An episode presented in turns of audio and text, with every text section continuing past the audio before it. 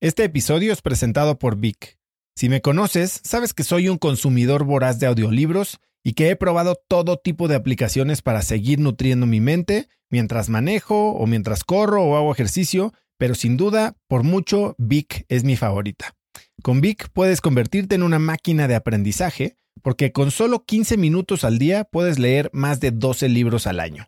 En Vic tienen más de 250 mil títulos y puedes escuchar resúmenes de bestsellers en menos de 15 minutos o libros completos, incluido mi libro Haz lo que importa, así como mis Vic originales como Cómo combatir el síndrome del impostor. Vic, por ser escucha de cracks, te regala 7 días de prueba y después contenido ilimitado por solo 167 pesos al mes en un pago anual de 1.999 pesos al suscribirte a Vic. Simplemente ve a cracks.la diagonal Vic. Vic se escribe B alta E E K. Una vez más, es cracks.la diagonal Vic. Este episodio es presentado por Hospital Ángeles Health System. Cada invitado con el que platico en el podcast me abre los ojos a nuevas tecnologías que están impactando de forma positiva la manera en que todos nosotros vivimos. Una de las áreas en las que el avance tecnológico está generando más impacto es en el área de la salud, especialmente con los avances en cirugía robótica que permiten intervenciones con menos sangrado, menos dolor, cicatrices más pequeñas y una recuperación mucho más rápida. Hospital Ángeles Health System tiene el programa de cirugía robótica más robusto en el sector privado en México. Cuenta con 13 robots Da Vinci, el más avanzado y versátil del mundo, y con el mayor número de médicos certificados en cirugía robótica, con la cantidad de horas necesarias para poder operar, ya que tiene el único centro de capacitación de cirugía robótica en todo el país. Este es el futuro de la cirugía. Si quieres conocer más sobre el programa de cirugía robótica de Hospital Ángeles Health System y ver el directorio de doctores, visita cracks.la diagonal ángeles. Una vez más, es cracks.la diagonal ángeles. Consulta a tu médico. Y me dijo, yo, yo no sé quién eres, yo no sé si tú sabes a lo que te estás metiendo, trabajando con Scorsese y lo que vamos a hacer, porque si terminas haciendo esta película para él, estoy seguro que él te lo va a, a agradecer de una manera muy concreta. Y de hecho se terminó en The Irishman ese agradecimiento. Él no tenía ninguna obligación de ponerme en The Irishman. Pero si dejas caer este proyecto, yo mismo, me dijo, así me dijo en mi cara, yo mismo me voy a encargar de que nunca trabajes en Hollywood en tu vida. If you, if you fail on, on, Marty, on Marty, le dice, ¿no? I will make sure you never fucking work again for the rest of your fucking life.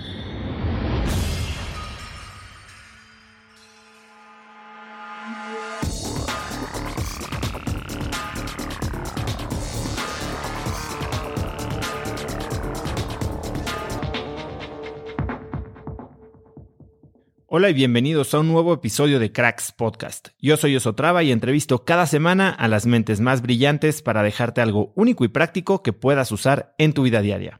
Antes de empezar, no olvides que Cracks Podcast ya está disponible en YouTube, así que si quieres ver los videos de mis entrevistas, ve a youtube.com diagonal Cracks Podcast y suscríbete para enterarte de todos los nuevos episodios.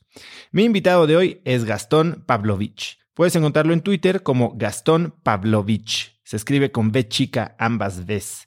Gastón es un empresario, economista y fundador de la compañía productora internacional Fábrica de Cine. Invitado por Martin Scorsese, fue el líder productor de la película Silence, que fue nominada por Mejor Fotografía a los premios de la Academia y exhibida en una proyección privada al Papa Francisco en el Vaticano. Recientemente, Gastón se volvió a unir con el talento aclamado del director Martin Scorsese además de con Robert De Niro, Al Pacino y Joe Pesci en The Irishman, la película de mayor presupuesto que Netflix había adquirido en su historia y que fue nominada a 10 premios de la Academia. Además, ha trabajado con artistas de la talla de Liam Neeson, Mel Gibson, Tom Hanks y muchos otros. Gastón se graduó de Relaciones Internacionales por la Universidad de San Diego, hizo su maestría en Economía en la Universidad de Anáhuac en la Ciudad de México, así como posgrados en Francia y en Italia. Hoy Gastón y yo hablamos de cómo responder a amenazas, de tomar riesgos calculados y de agarrarte a gritos con nada más y nada menos que Mel Gibson. Así que espero que disfrutes esta entretenida entrevista con Gastón Pavlovich. Gastón, bienvenido a Cracks Podcast. Oso, muchas gracias. Qué gusto estar aquí, de verdad. La verdad es que eres alguien con quien tengo muchas ganas de platicar desde hace mucho tiempo. Hubo ahí algunos artículos, supongo que me acuerdo cuando salió el Irishman, que es cuando entraste a mi radar y estuvimos por ahí en contacto vía Instagram y ahora fue gracias a Silvia que, que logramos reconectar. Eh, me gustaría empezar platicando un poco sobre esta frase que, que tienes en Twitter como tu descripción de bio. some know me as John Galt. ¿Qué significa eso? ¿Por qué lo tienes ahí? Qué buen ojo, es la primera persona que me pregunta eso. Eh, John Galt es eh, un personaje muy importante en una de las novelas más vendidas en la historia de la literatura. Eh, Atlas Shrugged, de Ayn Rand. de hecho, la novela empieza Who is John Galt? Y se pregunta durante muchas, muchas hojas quién es John Galt. Es como una especie de figura mística o figura misteriosa que todo el mundo está planteándose quién es, por qué es tan irrelevante el nombre. Y te cuestiona si es real o no. Eh, yo me identifiqué mucho con John Galt. No les voy a hacer un spoiler para quien quiera leer una de las mejores novelas jamás escritas. Eh, pero John Galt es un personaje que simple y sencillamente no estaba de acuerdo o, veía los peligros de un sistema, de un sistema que pretendía apachurrar a la iniciativa, que pretendía eh, eh, dejar a un lado o minimizar el individualismo, la libertad, con miras aún lo que le llaman muchos el bien común, ¿no?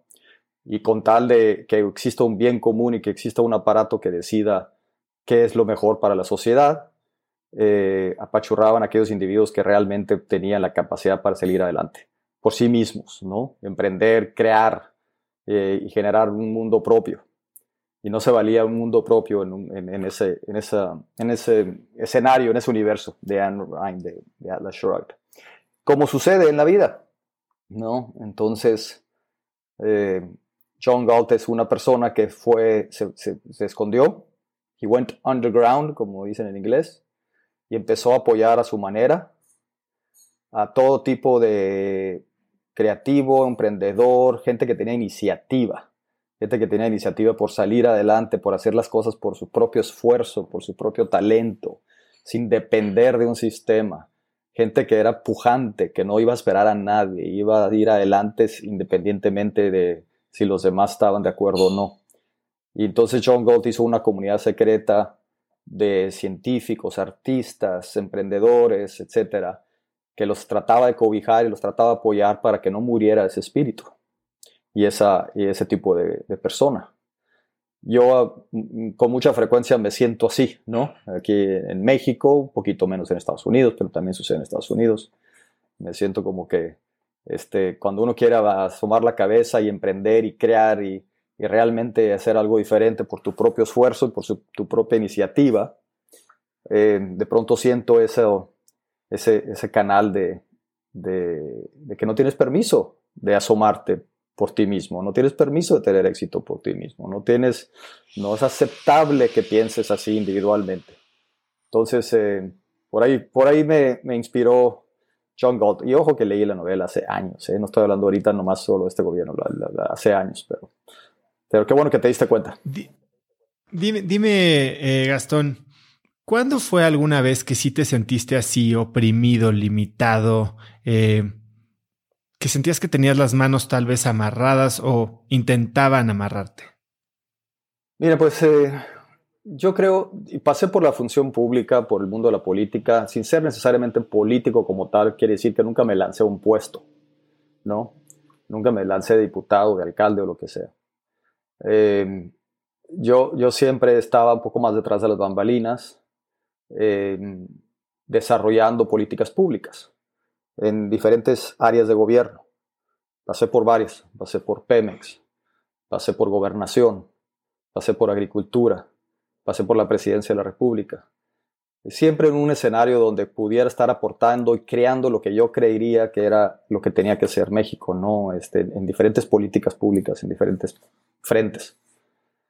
Eh, ahí ahí uno se empieza a dar cuenta, y es muy evidente que en el mundo de la política en México, en gobierno y demás, pues es, es como caminar en, en tierras este, movedizas, es, es, en, puro lodo, te resbalas cada ratito, te ensucias, eh, quieres avanzar y hay una corriente gigantesca que te dice no al, no al progreso, ¿no? no a eso innovador, no, eh, hay demasiados grupos que viven de eso, no puedes quitarlo, no puedes moverlo. Y por, pues, eh, por tanto que me movía o quería hacer algo diferente, siempre se, me sentía atacado por querer aspirar a algo diferente y nuevo. ¿no?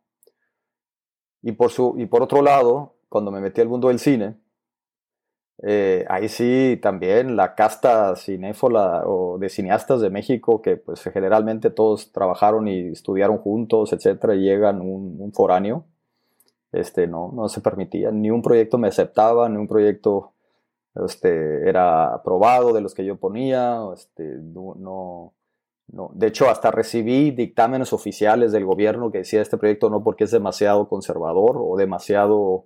Eh, Así decía la palabra conservador, ¿no? Estoy hablándote todavía del sexenio pasado. Eh, tampoco este gobierno me ha aceptado ningún proyecto.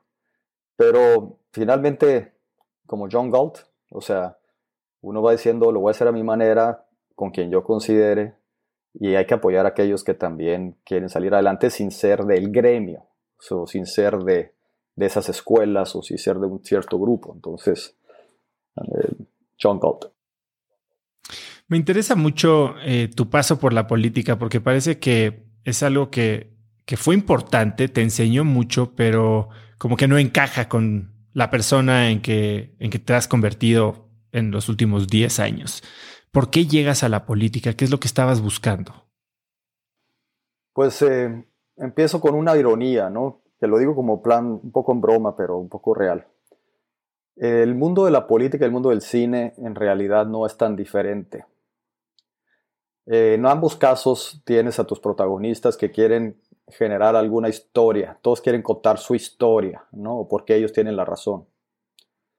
Ambos son mundos muy vanidosos, excesivamente vanidosos, excesivamente ególatras, ¿no? Yo, yo, yo, yo tengo la razón, esta es mi película o esta es mi política, este es mi grupo, yo soy el líder, yo soy, ya sabes, este es muy similar. Y ambos o tienen un éxito muy querido, blockbuster, o, fracasan rotundamente. Entonces, el mundo de la avaricia, de la vanidad, del ego, em, el mundo del show, de inventar, por cierto, el mundo de actuar, de, pretender ser quien, de pretender ser quien no eres, es, es muy real en la política. Tú sabes perfecto, todo el mundo lo ve con mucha evidencia, pues el político este, está actuando, en su mayoría está actuando, hay muy poca autenticidad. Entonces, también están dando su show. Entonces son muy parecidos en ese sentido los dos. Y los dos pueden contar una gran historia. ¿eh? Entonces depende quién la escribe y quién la, quién la hace. Pero yo le entré a la política como muchos mexicanos, muchos chavos que, que realmente quieren este, cambiar las cosas. O sea, y que, y que te sientes que puedes y tienes el talento para hacerlo. Entonces, yo tuve la fortuna de haber estudiado también en Estados Unidos y en Europa. Vi otros mundos y dije, a mi México le falta tanto, yo quiero aportar. Entonces, no lo hice con tal de querer ser este, el gobernador o el presidente, ¿no? Simplemente de, aportar, de estar en lugares donde pueda realmente incidir e influenciar. Te lo digo de, con, toda autenticidad. Lo hice por motivos, ah, como los jóvenes, pues idealistas, de querer cambiar el mundo. Y muy comprometido y muy convencido que lo podía haber hecho, ¿no? Luego ya te metes a esa maraña y haces lo que puedes. Y, tratas, de, y tratas de salirte de ahí este, sin estar enlodado ni, ni, ni, tener vergüenza de lo que hiciste, ¿no? Y yo de ninguna manera tengo vergüenza de lo que yo pude hacer como pude. Pero sí, sí, al contrario, me enorgullece lo que pude hacer en ese monstruo de la política. Hace un par de días platicaba con alguien a quien supongo conoces muy bien, eh, Alejandro Ramírez, y, le hacía esta pregunta, ¿no? De e, él tiene una vocación de servicio y de eh, eliminar la desigualdad muy grande. Y le dije, ¿por qué no hacerlo desde donde pues más poder podrías tener, que es el, sector público. Y me dijo un poco eso, ¿no? Que si bien es una maquinaria que te, te permitiría tener mucho más impacto, es muy difícil de moverla. Y me dice justo eso. A veces te tienes que conformar con hacer lo que puedes. Y entonces él decide hacer lo que él quiere desde el sector privado, ¿no?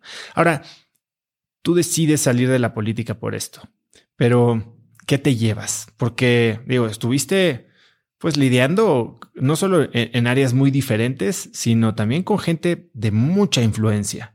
Eh, y tuviste un gran impacto también eh, durante tu estancia en el sector público. ¿Qué, te llevas? ¿Qué aprendiste? Tuve la gran bendición de, de, estar en equipos y con jefes que realmente sí admiraba o sí tenían eh, facetas de, que no todos son perfectos, pero, cada quien tenía algo que sí le aprendía. Eh, en Pemex eh, era un hombre que se llamó Raúl Muñoz Leos, era mi jefe, era de los pocos directores generales de Pemex que vino de la iniciativa privada, Fox lo puso ahí, se lo trajo de DuPont, era presidente de DuPont muchos años, era un verdadero talento en la industria. Y, y, lo meten al sector público y él hace lo que puede, ¿no? Y ya la historia ha dicho pues que él fue un hombre limpio, respetado y pues no, como muchos, no duramos muchos porque la, ola petrolera no te dejaba hacer las cosas como uno quisiera, ¿no? Pero de Raúl le aprendí mucho, era un gran técnico, un gran ser humano.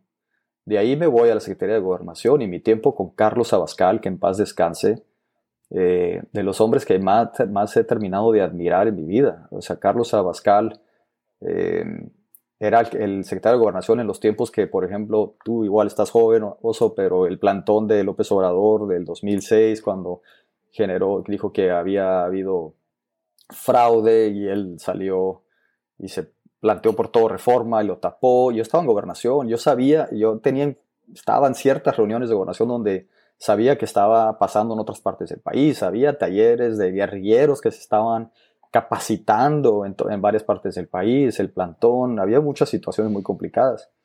Y Carlos Abascal, que lo criticaban de mucho y le echaban de que si era muy religioso y esto y que el otro, este, era muy, muy, muy admirable verlo negociar con todas las, las, los frentes y las oposiciones. Era muy admirable ver cómo se sentaba con los más comunistas del país, que querían sangre, que traían ganas de moverse y generar disturbios y demás, y cómo él, con la pura palabra y la razón y la negociación, poco a poco fue desactivando todos los grandes peligros que traía México en ese entonces. Este, basta, digo, no falta comentar que justo en ese tiempo adquirió un cáncer que lo terminó matando. Igual era la presión, igual era la tensión, pero para él era, este, yo, yo sí siento que fue fue en ese momento. ¿no? Y, muy admirable, por ejemplo, trabajábamos los fines de semana, eran tiempos muy complicados, muy tensos, y él siempre los sábados se iba a la vía a rezar y luego regresaba a su oficina y siempre le daba una oración a la Virgen María. ¿no? Y yo una vez le pregunté, pues, este, ¿por quién pides, no? ¿O por quién pediste hoy? Y me dijo una vez, eh, yo le voy a ofrecer a la Virgen mi vida por la de México. Y eso fue durante ese proceso ese tiempo que estaba el plantón, posibilidades de guerrillas, estábamos, es, real esto también, había ingresos de recursos que venían de Chávez de Venezuela México casualmente en esas fechas, en esos tiempos.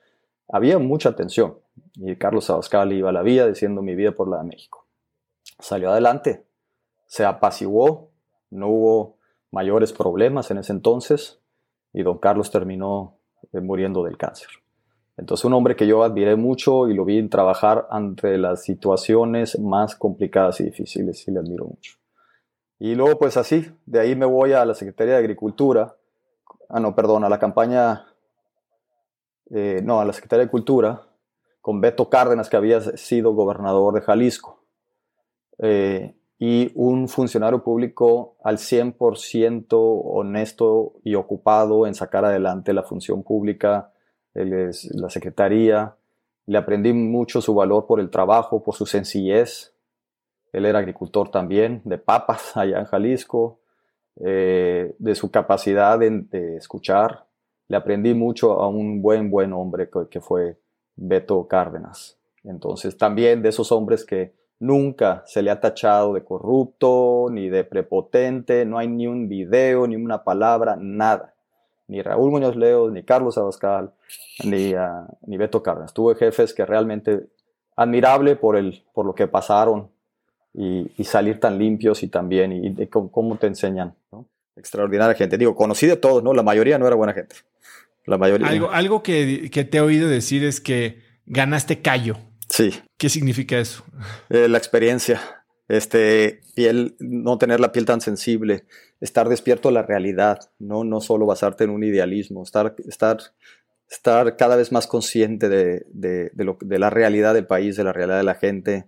Tu piel se hace más gruesa, no te ofendes tan rápido, este, se te tienen que resbalar más las cosas sabíamos que estábamos haciendo, por ejemplo, cosas bien, de buen corazón, de buena responsabilidad, pero aún así recibíamos todo tipo de lodo y crítica, y era crítica por, por creencias y por idealismo, no por, no por el trabajo, no por los resultados. Entonces se, tiene que, se te tiene que resbalar y tienes que aguantar más este, las ofensas, te sale callo. Ahora, entras al mundo del cine medio de refilón, pero antes de toda esta parte del mundo del cine, tú fuiste emprendedor también en el negocio del cine. Sí. Y precisamente le vendiste tu empresa a Alejandro, sí. a Cinepolis. Buen amigo, Alex, ¿eh? ¿Cómo, Buen amigo. ¿cómo, es, ¿Cómo es que eh, decides involucrarte en el negocio de, de los cines en, en, pueblos pequeños? Digo, yo he ido a alguno de tus cines, yo tenía tiendas en esos mismos lugares donde ponías tú tus cines. Entonces, ¿cómo, cómo fue esa experiencia de lanzar Extreme? Oye, pues qué, eh, qué interesante que, te, que, rescataste eso de alguna nota o algo. Eh, Extreme Cinema era mi tesis de la maestría de economía. Yo estudié economía en la NAWAC y yo sí siento que fui cinéfilo de pequeño. Vengo de un pueblo de Sonora que se llama Guaprieta, Sonora, que está en el norte, es frontera. Eh, y, y me acuerdo, pues no había mucho que hacer hasta que pusieron un cine, Cine Ariel. Y nunca se me va a olvidar la, el, el, nivel de asombro que me generó de pequeño que pusieron un cine en mi pueblo, ¿no? Había una pantalla en el cine, ¿no? Pero era maravilloso ir al cine a comprar palomitas. Entonces yo, yo me enamoré de la experiencia de ir al cine desde pequeño en un pueblo. Por eso me identifico tanto con Cinema Paradiso, porque me, identifico con Toto. Este, de chiquito, simplemente el asombro del cine del pueblo. Entonces yo era... Y, ahí también en lo que, en lo que crecí y me metí a, la economía, me daba cuenta que en México, todo estoy hablando mediados de los 90, todavía Cinépolis y Cinemex apenas estaban por, estaban creciendo, apenas instalándose, apenas con este nuevo concepto. Pero todavía no llegaban a provincias, estaban ahí más o menos en la Ciudad de México, Monterrey, Guadalajara, pero, pero no, no llegaban. Y yo dije, no, no, México sí le va a gustar el cine, o sea, sí le va a gustar. Le aposté a eso, hice mi estudio, hice mi tesis y dije, en México hay por lo menos 2.000 ciudades con habitantes cercanos a los medio millón de personas, entre, entre 250 mil y medio millón de personas, que si les pones un cinito en el, cin, en el pueblo o en la ciudad pequeña, va a funcionar. Y esa era mi tesis, ¿no? Estudiada y todo, ¿cómo lo vamos a hacer? Yo no tenía recursos, pero sí fui a hablar con amigos y demás y poco a poco, con pura saliva, levantamos algunos de estos Extreme Cinemas, ¿no? Con un modelo de inversión local y juntar otro lana por otro lado. Yo, yo mi, mi aportación fue la tesis y la saliva y, y, pusimos, y sí pusimos varios cines Extreme. Uno en Tuxtla, otro en Oaxaca, otro en San Luis Río Colorado, está, y eso ya armando y continuando y, trabajando, y luego estábamos ya construyendo ya más, más cines, ¿no? Y mi plan era, uff, vamos a tapizar México. Y en ese momento llegó el buen Alex. Y un poco con la actitud de zapatero a tus zapatos, yo me encargo del mundo de los cines, es lo mío, les hago una oferta como yo le hice este proyecto casi pues de pura saliva, no era mayoría en las acciones. Entonces mis socios dijeron, sí, venga, de una vez la lana. Y ahí pues sí me dolió que tuvimos que vender el negocio y obvio, Alex, ahí está uno de los cines más grandes del mundo gracias a esa expansión. Pero aquí también te demuestra la inteligencia de Alejandro. Cuando nos compra, no era tanto porque ya iba a poner cines ahí en esa ciudad o que quería convertir los Extreme Cinemas en Cinépolis. Era para ir a, ir, a, ir bloqueando la, la plaza para cuando llegara. Eh, y tardó otros años para llegar a esas ciudades y pueblos. Años, 5, 7, 10 años para llegar ahí. Pero ya la tenía comprada, digamos. Pues al haber comprado nuestra cadenita, causó que nadie pudiera estar creciendo en esas zonas. Entonces, pero por ahí también sí empecé el mundo del cine con cines. Gastón, eh, tú hoy eres uno de los productores vamos a decirle, mexicanos más exitosos a, nivel internacional.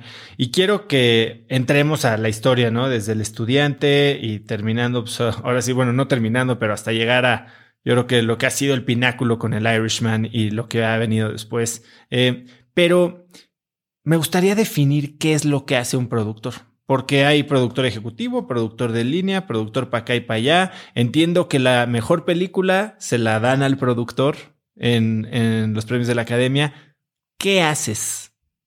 esa pregunta me gusta porque, porque sí hay mucha gente que se etiqueta y le encanta el crédito y se pone como productor en todos lados, ¿no? Entonces, eh, los que... Bueno, yo veo listas de 10 mil productores y parece que si das mil pesos para la... y, casi casi que un crowdfunding ya eres productor, ¿no? Exactamente.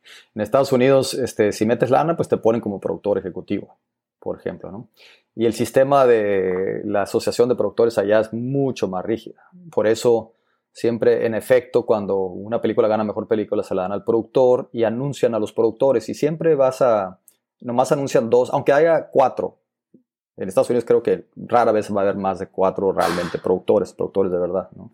Cuatro o cinco, pero van a anunciar un par de nombres. En México, uff, y en Europa también me ha tocado, o sea, la lista de productores es eterna. El verdadero productor el que tiene que pasar por esa calificación de productor para recibir un Oscar, por ejemplo, es el que se encarga de una película, a mí me gusta decirlo, de la A a la Z. Es decir, desde su proceso de desarrollo. La mayoría de las veces incluso es el que compró la propiedad intelectual o el guion o contrató al guionista para hacer el guion, para luego contratar un director, para luego contratar unos actores, para luego contratar un equipo de producción, para hacer el plan de desarrollo, para luego asegurarse de todos los contratos, para luego sacar todos los permisos, tomar la decisión de dónde van a filmar y sacar todos los permisos de esa ciudad o de ese país, eh, para luego asegurarse que la producción fluya bien y exista, fluya bien el presupuesto, fluya bien la producción dentro de los tiempos determinados, para luego irse, en lo que ya todo ese equipo que te acabo de decir se fue a descansar de su trabajo, el productor se tiene que ir ahora al área de postproducción, asegurarse que la postproducción se lleva a cabo correctamente. Nunca deja la película y luego te vas todavía, ya terminado eso, te vas al área de comercialización, distribución, tienes que venderla, ¿no? Tienes que ver la manera de vender ese, ese bebé que tú creaste o ayudaste a crear años atrás, ¿no? Eh, entonces ahora venderlo, entonces te tienes que meter a la distribución, mercadotecnia, ventas, negociaciones y luego todavía eh, hay ventanas, como ya les llamamos, ¿no? Que si saliste en el cine, muy bien, pero ahora también puedes venderla en, las empresas streamers y luego también la puedes vender en, DVD, en televisión abierta, en televisión cerrada. Entonces nunca dejas de estar con tu bebé vendiéndolo, moviéndolo eh, constantemente. Ojo que ya el actor y el director que estuvieron en esa película ya van en su segundo o tercer proyecto, el que sigue y el que sigue, ¿me entiendes? Ya, ya nomás mándenme el cheque. Y el productor sigue, eh, encargándose que la película tenga sus ciclos. Entonces, ese es el verdadero productor. Claro, hay gente que hizo algún tipo de trabajo que se amerita, a lo mejor productor, a lo mejor eh, un segundo en línea de este productor que le ayudó a operar todo, eh, otra empresa con quien te uniste para hacer esa película, seguramente por su trabajo van a querer también la parte de productor. Y luego tienes los productores ejecutivos, que son o los que metieron el dinero, o los que metieron el, el guion o la propiedad intelectual, algo hicieron para tener el título de productor ejecutivo. Yo sí soy estricto en eso, ¿no? Cuando alguien me dice, oye, ¿me puedes dar un crédito en esto y en otro? No, mi respuesta es, ¿a cambio de qué? O sea, ¿por qué te voy a dar un crédito? No, pues está, ayudé a producirla, ¿no? Ayudaste a presentar a alguien que te nos trajo algo, pero eso no. Cuando mucho, entonces te ofrezco, por ejemplo, una, un, crédito de asociado productor, por ejemplo. Hay diferentes niveles. Pero en una empresa, el chairman of the board, que termina siendo incluso el jefe del director, ese es un productor. ¿no? porque el chairman of the board es el responsable final, por encima del director general, de que la empresa salga adelante. Y si fracasa, lo más probable es que sea culpa del chairman of the board, el presidente del consejo, por haber dejado a ese director general o por haber permitido esto o no haber previsto esto. Por eso sí, es nuestra culpa cuando fracasa la película, pero también cuando la gana, por eso nos dan el Oscar o el Emmy o lo que sea al productor.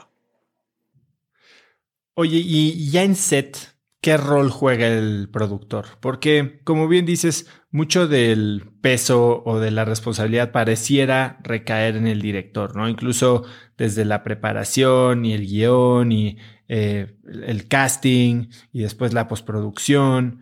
Pero aquí, seguro que tú, me comentas, el, productor tiene un rol muy activo. ¿En set cómo se ve eso?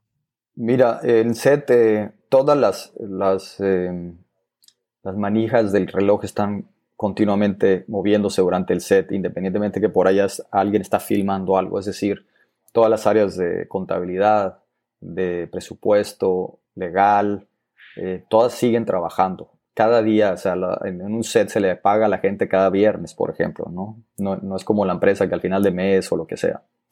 Entonces aquí es un constante caminar de asegurar que todo esté fluyendo, que si el permiso que se consiguió está vigente, que si, este, que si hubo un retraso por cualquier motivo, cómo arreglarlo, cómo ajustar todo el plan de producción, si porque hubo una tormenta o porque hubo un accidente o porque eh, se atoró el permiso o alguien o un actor se puso de malas. Este, el, el productor es el que tiene que hacer los ajustes.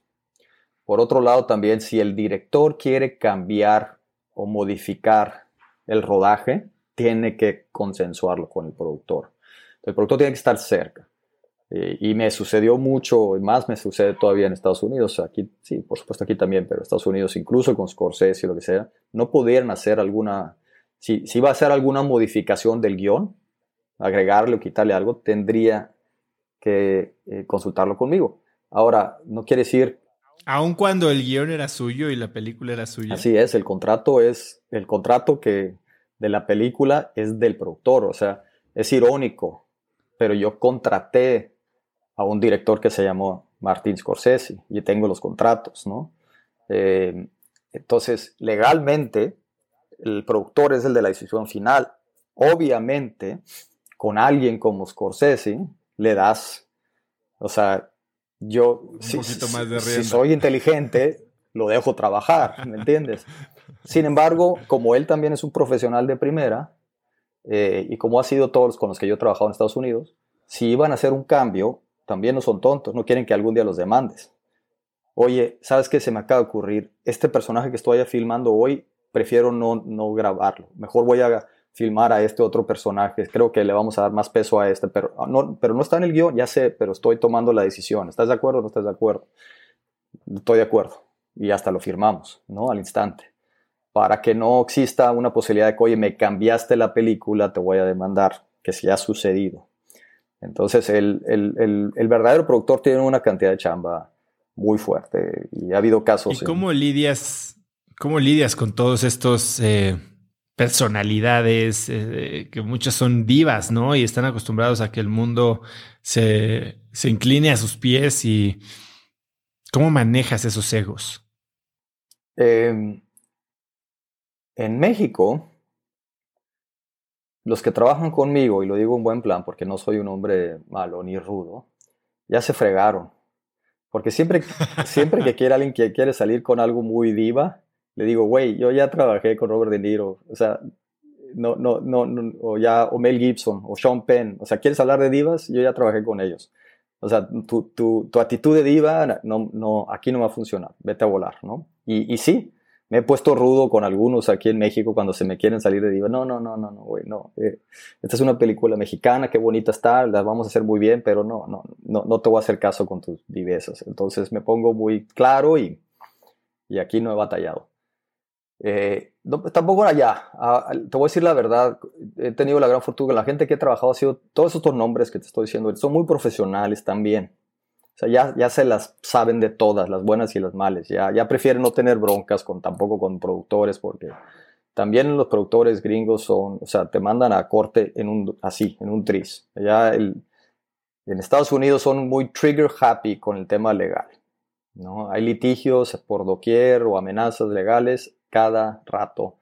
El mundo de los abogados de la, de la industria del entretenimiento les va muy bien en Estados Unidos. Entonces, pues entre más han hecho proyectos, más se la saben. Entonces, no, nunca tuve problemas ni con Scorsese, ni con Liam Neeson, con quien me convertí. Eh, generamos una grandiosa amistad. Tom Hanks fue mi primer gran hombre con quien trabajé. No puedo decirte lo suficiente de lo caballero, de lo fregón, lo profesional, todo cómo consultaba las cosas con nosotros los productores, cómo nos incluía en sus decisiones. Además de que un ser humano chingoncísimo, igual que Liam. Eh, Adam Driver iba empezando su, su, estrella, su estrella con, con, con, Silence. Yo sabía que ya tenía el ascenso, ya iba en ascenso. Todos sabíamos que Adam Driver iba a ser una superestrella, este, respetuoso y caballeroso. Eh, obviamente las grandes figuras que comentamos ahorita, De Niro, Pacino, Pesci, eh, caballerosos, respetuosos. Nunca, nunca, nadie me dijo ni una palabra ofensiva, incluso en momentos tensos. Los momentos más tensos los tuve con Sean Penn y Mel Gibson en The Professor and the Madman. Esa dupla sí está, pero de cuidarse, ¿no? Cuéntame, cuéntame más. No, hombre, bueno, eso sí. Este, Sean Penn es, ¿cómo te explico? No es ofensivo, ¿ok?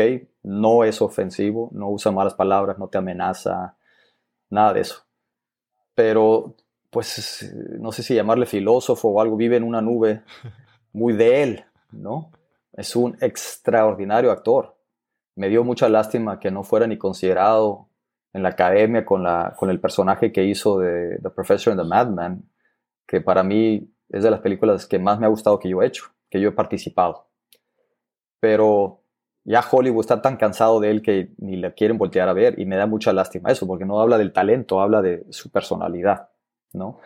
Como que él manda a volar a todo el mundo muy fácil, en pocas palabras, ¿no? Y aún así, siempre estuvo abierta la comunicación conmigo. Y vaya que la tuve día tras día, chateábamos, nos, discutíamos y todo, pero siempre por el mejor de la película. Y luego pones del otro lado a Mel Gibson, que ya ves que dicen que hay gente que tiene mecha corta. Mel Gibson no tiene ni mecha. En instante explota. Pero lo que sí me pero número uno nunca me ofendió, tampoco, ¿no? Entonces, volviendo a ese punto, ¿no? Son vivas, pero no te ofenden. O sea, eh, gritan, brincan, lo que quieras, pero nunca recibí una palabra ofensiva. Siempre era por el bien de la película. Entonces, eso me gustaba. He oído que, que tú también te defines como alguien de mecha corta o incluso a veces dices que tampoco tienes mecha. Eh, ¿cómo, ¿Cómo te funciona esto? Porque, bueno, eh, hoy se habla mucho de tomarte esos dos segundos como para pensar antes de hablar. A mí me cuesta mucho trabajo y yo soy alguien probablemente más de tu estilo. Eh, ¿Cómo lo manejas tú? Eh, ¿Te gustaría cambiar esa manera o ya estás muy hecho a tu, a tu forma de trabajar? No, sí, sí. Ya ves que hay gente que dice yo no tengo ningún rencor de mis decisiones que he tomado en mi vida y se enorgullece decirlo, pues a mí se me hace poca, poca, poca, poco hombre el quien diga eso, por ejemplo, poca mujer. Porque yo creo que todos hemos cometido errores. Yo sí me arrepiento, por ejemplo, de haber perdido mi temperamento ante gente eh, eh, que o no se lo merecía o, o sí se cometió un error, pero no, no en mala voluntad, ¿no? Eh, entonces he aprendido a bajarle a mi mecha corta, ¿no? Sobre todo con los que están trabajando debajo del, eh, productor, en el equipo, ¿no? En alguien que está a tu nivel, como el director o el actor o algo así, digamos, este, me ha servido darles a entender desde el principio que, que no, número uno, que yo no soy de esos que te adoro, Mr. Scorsese, lo que tú quieras. O sea, desde el primer momento yo llegué con, a ver, te respeto mucho, pero yo quiero el bien por esta película. Y lo mismo con Mel Gibson y Tom Hanks y todo. Entonces, que desde el principio vean que también tienes un temperamento de que no te vas a dejar.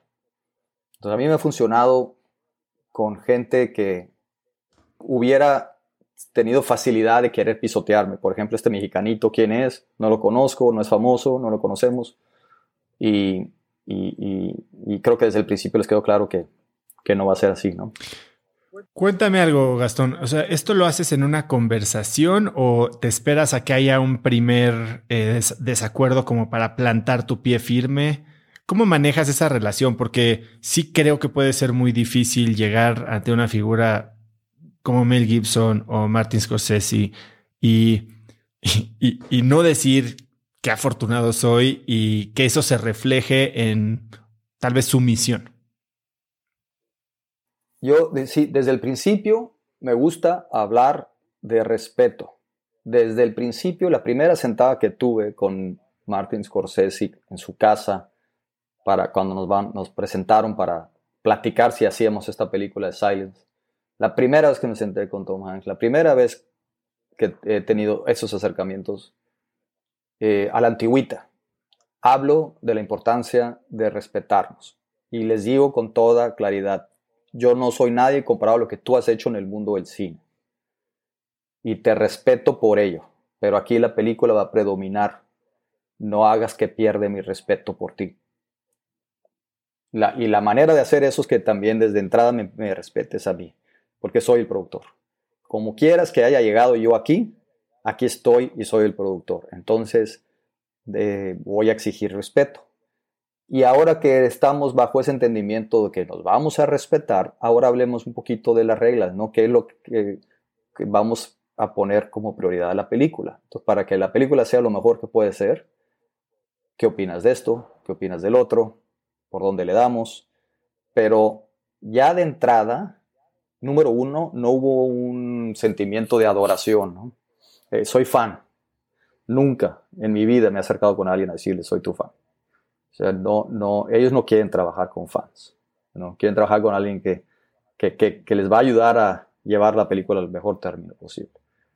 Entonces, eh, y sí, sí implica un poco de frialdad, ¿no? Porque puedo estar muy emocionado, estar en la sala con Martin Scorsese. Yo cuando conocí a Tom Hanks estábamos, ya habíamos ido a Marruecos a preparar todo, lo conocí en Marruecos, en un tecito, echándonos un tecito marroquín. Entonces, este, está padre, ¿no? ¿Cómo no apreciar el momento? pero no puedes convertirte en fan, ¿no? O sea, tiene, él tiene que respetar, es el productor, entonces tiene que llegar a un punto de respeto de, para que él también esté tranquilo de que estoy en buenas manos.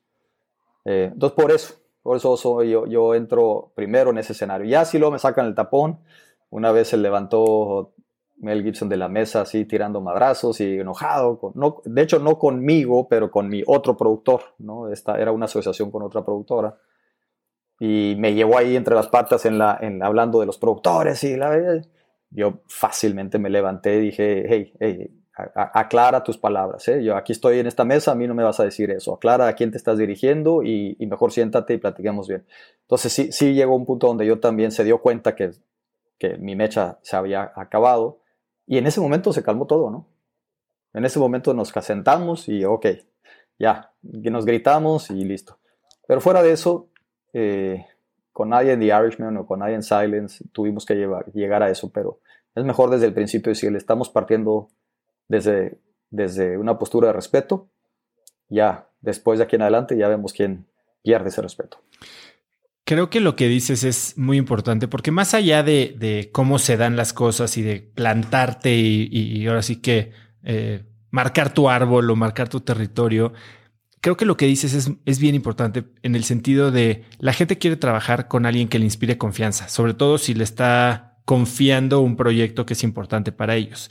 Y cuando ves que alguien dobla las manos, creo que pierdes esa confianza y esa confianza pues te genera, la pérdida de confianza te genera miedo y eso hace que seas pues que pierdas el tiempo haciendo micromanagement que tal vez no quieres hacer, eh, que estés dudando de sus decisiones y entonces eso hace que todavía te le vayas mucho más duro encima a esa persona. Yo veo que hay gente que hasta tal vez te puede probar para ver cómo respondes. Si te plantas, dice perfecto, este cuate puedo confiar, sabe lo que está haciendo, pero si no, se van a ir, te van a brilear durísimo. Totalmente. Después de esa reunión, creo que mi favorita anécdota que tiene que ver con lo que acabas de deciros fue después de la reunión que tuve, esa cena inesperada, fue de un día para otro. 24 horas antes me dijeron, eh, Martin Scorsese quiere conocerte para ver si te conviertes en su productor, pero tienes que irte mañana a Nueva York y a cenar con él. Fue un momento muy extraño y muy, muy interesante. Entonces, este, después de esa cena, amanezco el siguiente día con un mensaje de, de, su abogado, porque estábamos en Nueva York, su abogado está en Nueva York y dice, oye, este, pues para mi sorpresa, Scorsese está muy contento contigo, parece que tuvieron una muy buena plática ahí. Vente a platicar con mi, vente a mi oficina para ir arreglando este asunto, porque me dijo que quiere que tú seas su productor. Entonces, vente, ya estoy con él. Y me acuerdo perfecto, él muy, muy escéptico, muy así como que quién tiznados eres tú, ¿no? Su actitud siempre fue así, ¿no? Pues, pues porque Scorsese quiere, pues aquí estamos sentados tú y yo y tenemos que hacer un contrato de producción. Y, y, me y, y precisamente yo creo que me estaba probando porque él sabía como buen abogado que el proceso que nos iba a llevar Silence iba a ser de años. E iba a ser de contratos a morir, o sea, cada proyecto, solo Silence creo tengo alrededor de 175 contratos que tuve que negociar, ¿no? Entonces, y él es la contraparte. Eh, y me dijo, yo, yo no sé quién eres, yo no sé si tú sabes a lo que te estás metiendo, trabajando con Scorsese y lo que vamos a hacer, y lo importante de Silence para Scorsese. Espero estés consciente de eso, me dijo, porque no lo vamos a dejar abajo. Porque te voy a decir algo, nunca se me va a olvidar esto. Me dijo, porque si terminas haciendo esta película para él, estoy seguro que él te lo va a, agradecer de una manera muy concreta. Y de hecho se terminó en The Irishman ese agradecimiento. Él no tenía ninguna obligación de ponerme en The Irishman. Y lo hizo por palabra de caballero, porque sí lo es. Pero si dejas caer este proyecto, como muchos lo han dejado caer a través de los años, yo mismo, me dijo, así me dijo en mi cara, yo mismo me voy a encargar de que nunca trabajes en Hollywood en tu vida.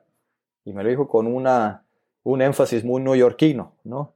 No sé, si puedo, no, no, no sé si puedo decir palabras tipo Goodfellas en este podcast, pero me dijo, este... Puedes decir lo que quieras. al, estilo, te tienes que imaginar el tono Goodfellas neoyorquino, ¿no? Italiano neoyorquino, porque él también es de descendencia italiana. Eh, if, you, if you fail on, on, Marty, on Marty, le dice, ¿no? I will make sure you never fucking work again for the rest of your fucking life. Así me dijo. Yo me voy a encargar. Y mi respuesta inmediata eh, fue, yo no había, yo no estaba trabajando en esto, no lo necesito, eh, y por lo tanto tus palabras, eh, perdón otra vez la expresión, en inglés fue, I don't give a fuck about your opinion or your threats. ¿Ok?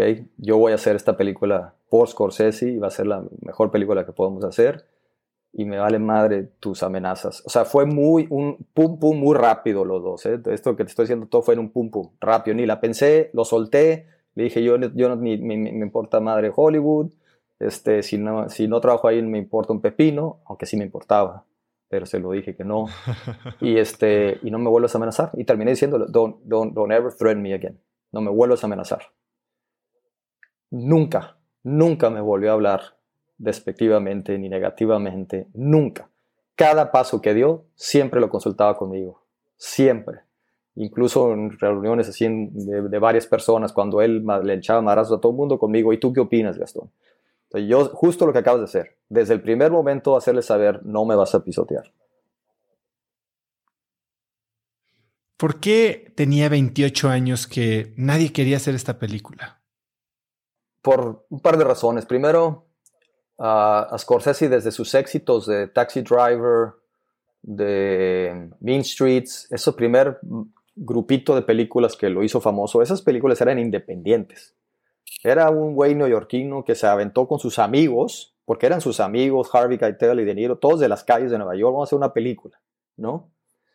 Entonces era independiente y hasta, y con toda la brillantez de la película se notaba, o sea, no traía tanto presupuesto. O sea, hay muchas escenas de la calle así que tenía que filmar así apretadamente porque se tenían que apurar antes de que llegara la policía. O sea, era independiente de verdad, ¿entiendes? Entonces, pero a partir de esas empezó a tener tanto éxito Ya con Raging Bull y otras, ya, ya, ya los estudios lo agarraron.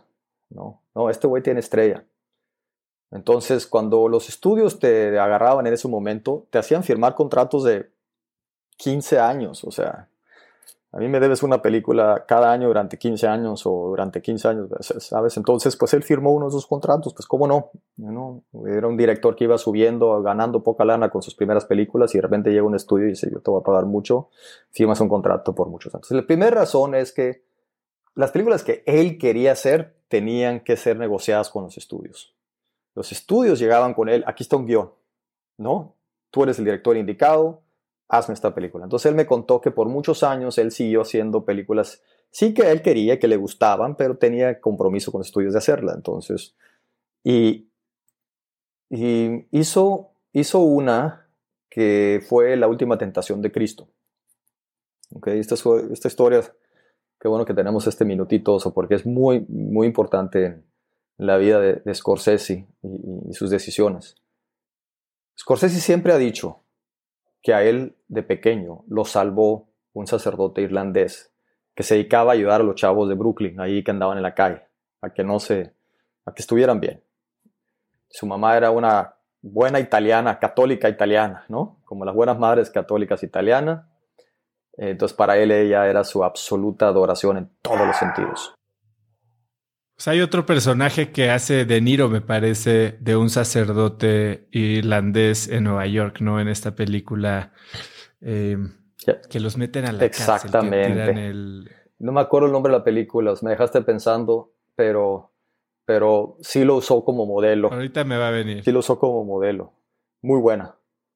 Este que luego salen y le hacen la revancha, la venganza al, carcelero. Muy buena. Sí, sí, eh, em, ya me dejaste pensando en la película, porque sí me gustó mucho. Ahorita nos acordamos. Sí me gustó mucho, pero era por ahí, por el estilo, eh, totalmente, ese, esa era la inspiración. Entonces, finalmente, eh, con su mamá y con este sacerdote, de las primeras motivaciones que tuvo Scorsese de vocación era ser sacerdote. O sea, él, él, él ingresó a, un, a, una, a una diócesis para hacer un seminario. Fue parte de su, de su interés ser sacerdote, eh, de su vocación. El seminario le dijo, no, no, no, no tienes vocación. O sea, no es que él dijo, puta, me equivoqué. No, no, el seminario le dijo, mm, eres un poco como que no, no, no, vas, no, no te queda los sacerdotes. Hizo una película que se llama La Última Tentación de Cristo, que fue muy, muy criticada por la iglesia. Eh, y a él le dolió en el alma porque él creía que estaba haciéndole un favor a la iglesia con la película. Cuando él me contó su motivo de la última tentación de Cristo, yo le creí, porque él me decía, yo quería que el mundo se diera cuenta lo que hubiera sucedido si cuando Cristo estaba en la cruz y, le, y, y, dice, em, Padre, si, si está en ti, déjame en paz, o sea, no me dejes sufrir, algo así, pero eh, ¿qué hubiera sucedido si Dios dijera, ok, no te sacrifiques por mí, está bien? ¿No? Entonces ese, es el mensaje que yo quería transmitir al mundo. ¿Qué hubiera pasado si Cristo no se hubiera sacrificado por la humanidad? Eh, pero pues le agregó escenas sexuales y con María, y ya sabes, entonces ahí eran los tiempos que también Scorsese se tomaba más este, cosas de lo debido, que también pasó por ahí, y se pasó.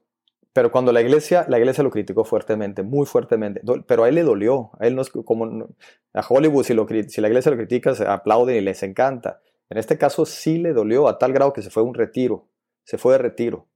Y en ese retiro un sacerdote, te estoy hablando hace 30 años, le dijo, te equivocaste de historia, en vez de hacer esta deberías de hacer esta, y le regaló Silence una gran obra literaria de Shusoku Endo, un japonés. Y, Scorsese durante el retiro leyó el libro y dijo, esta es la historia que quiero contar. Entonces, eh, entre que los estudios le decían, pues esa historia que quieres contar todavía no porque tienes otros compromisos conmigo, y por otro lado, pues era otra vez muy religiosa. La última tentación de Cristo como fue muy castigada por la iglesia, mucha gente no la fue a ver tampoco por eso, ¿no? Porque la prohibieron. Entonces, eh, en este caso, los estudios dijeron, no, no, ya no, otra vez no. No, y los temas religiosos que flojera y no vamos a tratar temas religiosos. Hollywood no le gusta el tema religioso. Entonces él dice, es muy religioso este tema, yo la quiero hacer.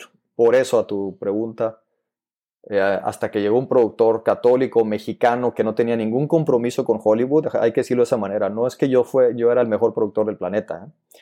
es que yo era la oportunidad para Scorsese porque era católico, mexicano, que no tenía compromisos con Hollywood y que no tenía miedo a hacer una película que Hollywood no quería hacerle a él.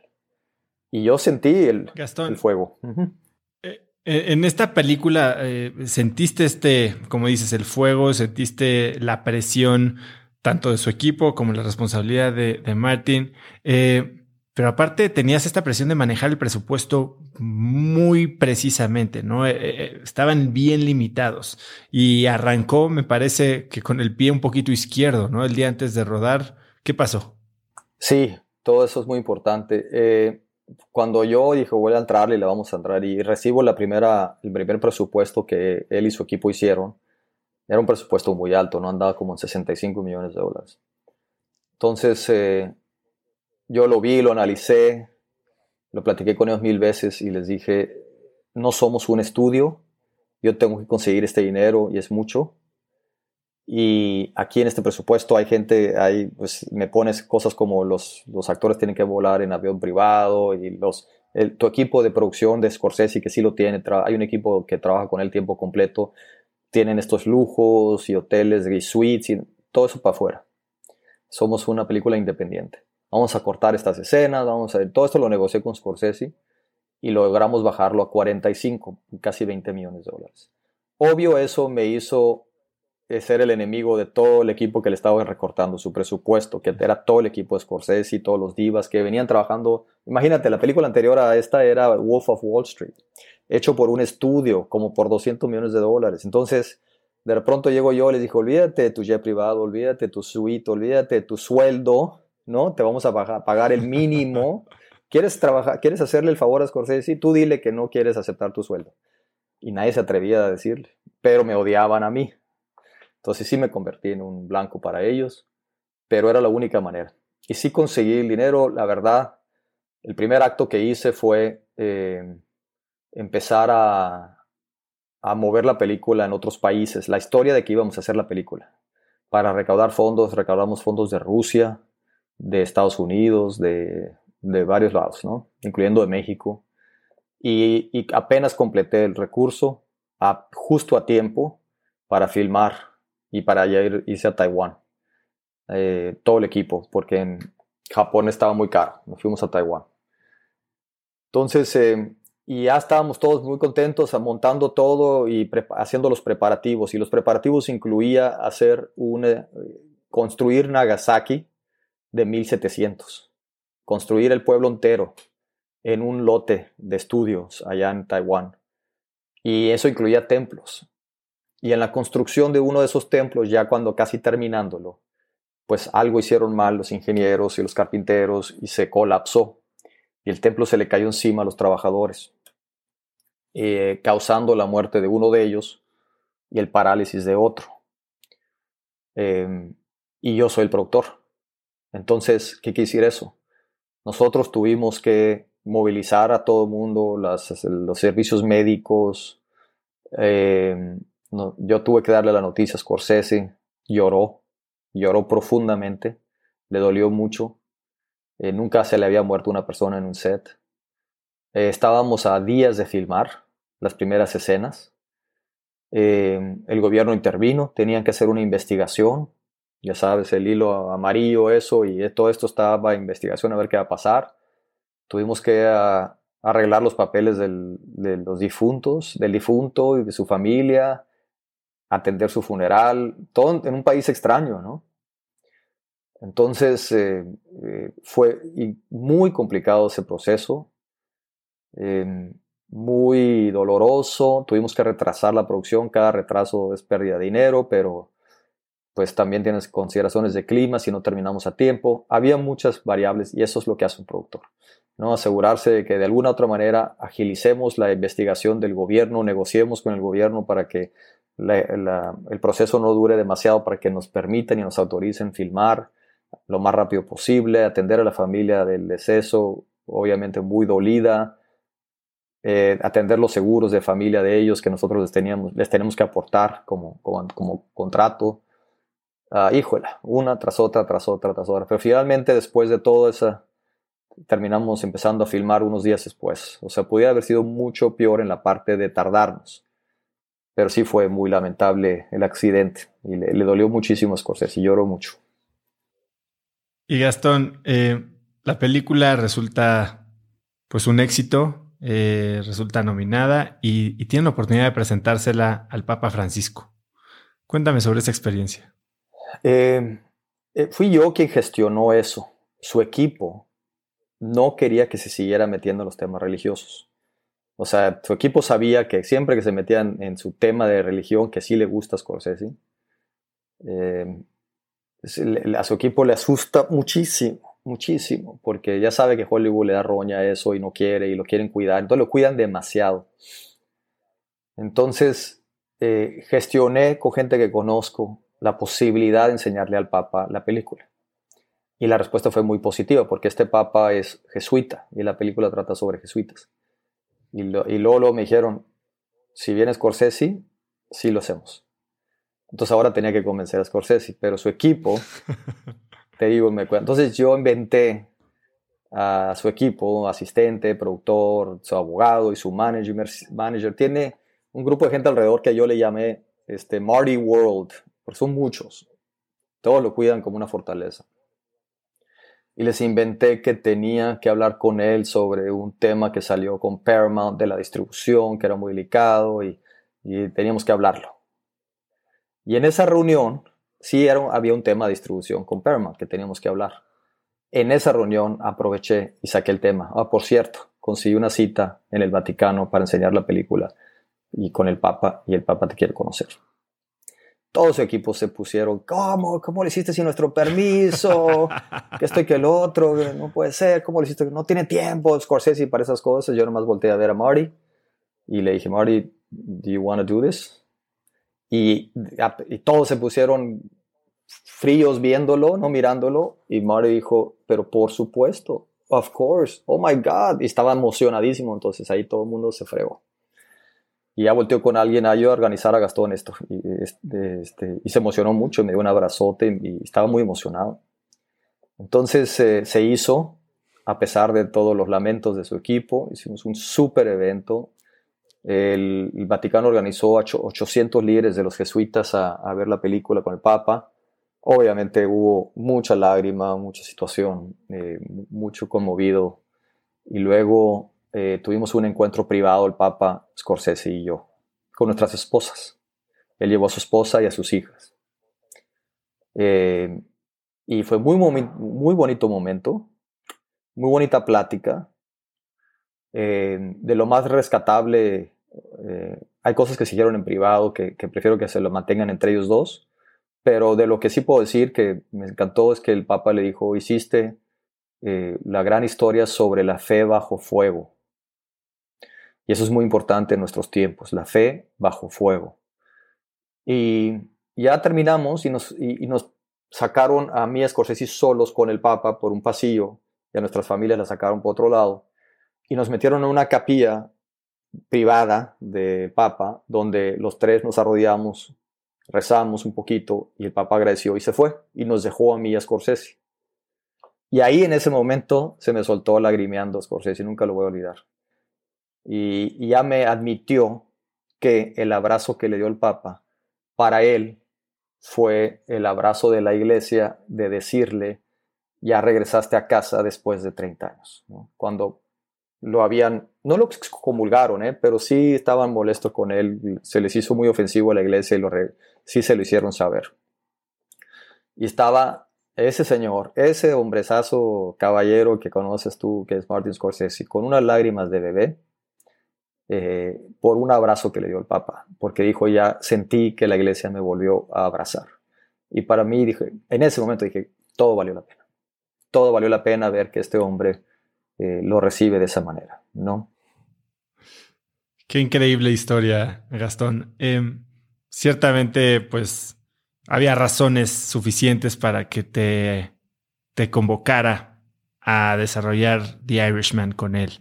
Y ahorita dijiste que dentro de Silence tuviste que negociar mucho los salarios. Y creo que fue lo mismo eh, en The Irishman, pero ahora tenías que negociar con Joe Pesci, con Al Pacino y con Robert De Niro. Salarios, cuéntame un poco eso. Sí, está, estuvo muy divertido, amigo, la verdad, porque un paso hacia atrás, estando en Taiwán después de ya varias semanas de rodaje, creo que estábamos cercano a terminar. Scorsese me invita a su, a su cuarto, a su suite, a descansar después de un largo día de rodaje y me invitó a él, como yo, como yo, a él le gusta el whisky, un whisky, tranquilito, ¿no? ¿Qué whisky es tu favorito?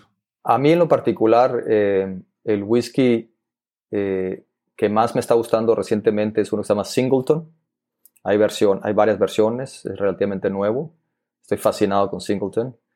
Eh, de, los, de, los, de los otros, de los más conocidos, hay uno que se llama Kabbalah, que es taiwanés precisamente, que es muy famoso. De hecho, Kabbalah fue nominado el mejor whisky del mundo hace un par de años, no sé si lo repitió, pero es muy bueno porque se hace sobre una cama de chocolate.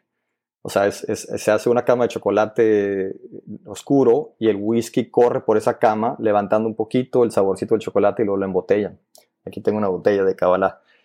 Y el Blue Label de, Johnny Walker. El Blue Label. Pero finalmente le llevé una botella de Kabbalah. Que estábamos en Taiwán. Él no conocía Kabbalah, pero sabía que le gustaba el whisky. Y vaya que lo disfrutamos. Eh, nomás esa plática es importante. Primero porque me sorprendió con algo que no, que no habíamos platicado antes. Me empezó a hablar de las películas mexicanas que a él le gustaban. Empezamos a hablar del cine mexicano. Para mi sorpresa, ese hombre sabe mucho más que yo del cine mexicano, del cine de oro. Me hablaba de cómo admiraba a Gabriel Figueroa, al Indio Fernández, qué películas mexicanas le gustaban. Me dijo que su favorita era Enamorada, lo cual coincide conmigo. Para mí siempre la Enamorada, para mí en fotografía, en historia, todo es como que la más completa, en mi opinión. Eh, el Indio Fernández y María Félix, y con Gabriel Figueroa. De... Entonces fue muy agradable esa parte. Y luego el whisky y todo, la verdad, mágica noche, muy a gusto, buena plática y al final de la plática me dice, estoy tan agradecido contigo que cuenta que cuando tome mi decisión de qué película voy a hacer, la siguiente película que vaya a hacer, te voy a invitar. Le dije, ¿qué a todo dar? Pero, pero pensé así como que un par de cuates en el bar que se prometen que de algún sueño, algún sueño guajiro después de varios, ¿no? después de varias copas. Se lo agradecí y me fui.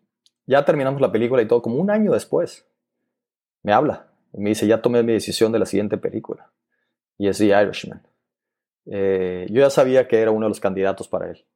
Traía otro proyecto que, sobre Frank Sinatra, eh, me traía otra opción y The Irishman. Eh, entonces finalmente pues dijo, es The Irishman y quiero que me la produzcas. Pero ese proyecto no es mío, es de Bob, así le dice, ¿no? A su amigo Bob De Niro. Y tienes que convencerlo a él. Entonces te hice una cita con él mañana en su restaurante a las 8. Ahí te va a esperar. Tiene un restaurante en, en Tribeca. Ya voy, estaba en México, cancelé todo y me fui para allá y cené con Bob De Niro eh, en su restaurante, él y yo solos, conociéndonos, platicando.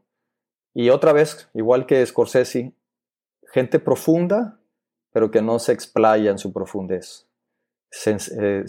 predomina la sencillez y la caballerosa. ¿Cómo fue esa conversación? Pues así, muy de pocas palabras, caballeroso, agradable, con buenas preguntas, o sea, poco rollo, cero rollo, con buenas preguntas. ¿Qué te preguntó? Me preguntaba, por ejemplo, primero de lo general, así, de dónde vengo, ¿no? Desde cuándo estoy haciendo cine, se reía, no, es que se ríe mucho, pero se reía un poco cuando le dije, pues vengo de un rancho, mi papá ganadero, y no sé qué estoy haciendo aquí, le dije como le digo a todo el mundo, y se reía. Este, y me, cómo te fue en Silence, cuál fue el reto más grande que tuviste en Silence, eh, por qué haces cine, por qué crees que esta película pudiera funcionar, eh, cosas así, ¿no? ¿Qué harías eh, en un escenario así, WhatsApp? De si tuviéramos que cambiar la película, si tuviéramos que irnos a un estudio, si tuviéramos que... Eh, porque era, en ese momento era una película independiente, no era de ningún estudio. Entonces, muy buenas preguntas. Sí, también muy personal, que estoy casado, que tengo hijos, que cosas que, que, que se convirtió en una plática profunda, pero sin mucho rollo. Que, que, que, eso siempre para mí es una señal de una persona inteligente y de verdad, ¿no? auténtica. Entonces fue muy agradable. La siguiente mañana despierto con un mensaje de la asistente de, de Scorsese, o la productora de Scorsese, una mujer que le, lo ha acompañado muchos años, que nunca voy a olvidar el mensaje que dice, Bob says let's go with Gaston. Congratulations. Entonces que en esa noche pues Bob decidió que sí, vamos contigo, tú nos vas a producir. Y otra vez empezó el proceso. Me mandan el presupuesto. Ok, Gastón, estamos en 90 millones de dólares. Arráncate. yo, puta. Si la de 65 está difícil, ahora 90. Todavía no teníamos a Pacino, todavía no teníamos a Pecci, pero sí teníamos a Scorsese y teníamos a De Niro. Y teníamos un super guion que no era de ellos, era de Paramount. Okay, estaba en Paramount, escrito por Steve Salien, uno de los mejores guionistas del planeta y estaba en Paramount. Y el, el, guion era supuestamente tan bueno que pedían 6 millones de dólares por él. Y, entonces yo no tenía 6 millones de dólares. Y, no lo, y, aunque uno cree que Scorsese y De Niro les sobra el dinero, ellos no ponen el dinero en sus películas. ¿ok? No lo ponen. Ellos esperan que todos lo pongan, menos ellos. Entonces, eh, esa negociación creo que fue importante, porque ¿cómo lo hago? ¿Cómo lo hago? ¿Cómo lo hago? O sea, así como quiera pedir dinero para un guion que todavía o sea, Scorsese y De Niro me decían, nosotros te firmamos nuestro contrato, pero primero tienes que sacar el guion de Paramount. Entonces le dije, bueno, necesito la ayuda de ustedes. Entonces Scorsese y De Niro sí le hablaron a Paramount varias veces, sí me hicieron las citas con el mero, mero presidente, Brad Gray, que, que paz descanse ya, con, para, para negociar el presupuesto, el, el guion yo le dije de entrada a Brad Gray, mira, no tengo el dinero para pagarte ahorita, pero lo que sí traigo que tú no tenías antes es el compromiso de De Niro y Scorsese de ahora sí hacer la película y tú no tenías eso antes. Entonces Brad me dijo, ahí te va lo que te voy a proponer. Te doy 12 meses con este guion, 12 meses. Si en 12 meses no completas el proyecto para hacer la película, me regresas el guion con todos los contratos que hayas firmado hasta ese momento pero ya es de Paramount, no es tuyo. Entonces, 12 meses es muy poco para armar un proyecto de este tamaño, pero lo acepté porque no tenía de otra y me puse a trabajar. Y en ese proceso, lo primero que hice me fui a Cannes. Y en el Festival de Cannes, con, y ahora sí, con un contrato de Scorsese y un contrato de Niro, anuncié al mundo, traigo The Irishman, aquí están los contratos, ¿quién me da más? Y empezó una subasta de todos los países del mundo excepto Estados Unidos. Y para mi sorpresa, rompimos el récord. Nunca nadie había vendido una película a tanto dinero en Cannes.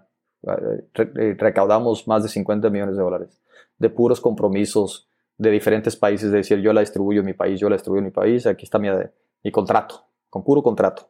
Teníamos, eh, logramos este, más de 50 millones de dólares. Y luego ya me avisaron después que fue récord, que en toda la historia de Cannes ni una película había recaudado tanto. Y es el poder de Scorsese y de Niro, pero era muy necesario que nos lanzáramos a ese intento. Ya con ese compromiso ya me puse a trabajar lo demás, que incluyendo los contratos de cada uno de ellos, porque yo les decía, no podemos, o sea, 90 ya es muy caro, no les puedo pagar lo que están pidiendo, otra vez como Silence, otra vez todo el mundo rolándose los ojos para arriba, otra vez Gastón aquí nos va a cortar todos los gastos. Y empezamos con, ya yo creo que ya lo puedo decir, este, estábamos, querían como 6 millones de dólares cada uno y yo les dije, eh, tres y medio. No, que 6. Y estábamos entre tres y medio, 6. Scorsese, De Niro, ya estábamos negociando con Pacino y Pesci no quería asomar la cabeza. Pesci decía, no me molestan, yo no quiero regresar a Hollywood así tal cual. Finalmente con Pachino amarramos un contrato también, eh, llegamos a una negociación y, luego ahora todo el mundo a buscar a Pesci.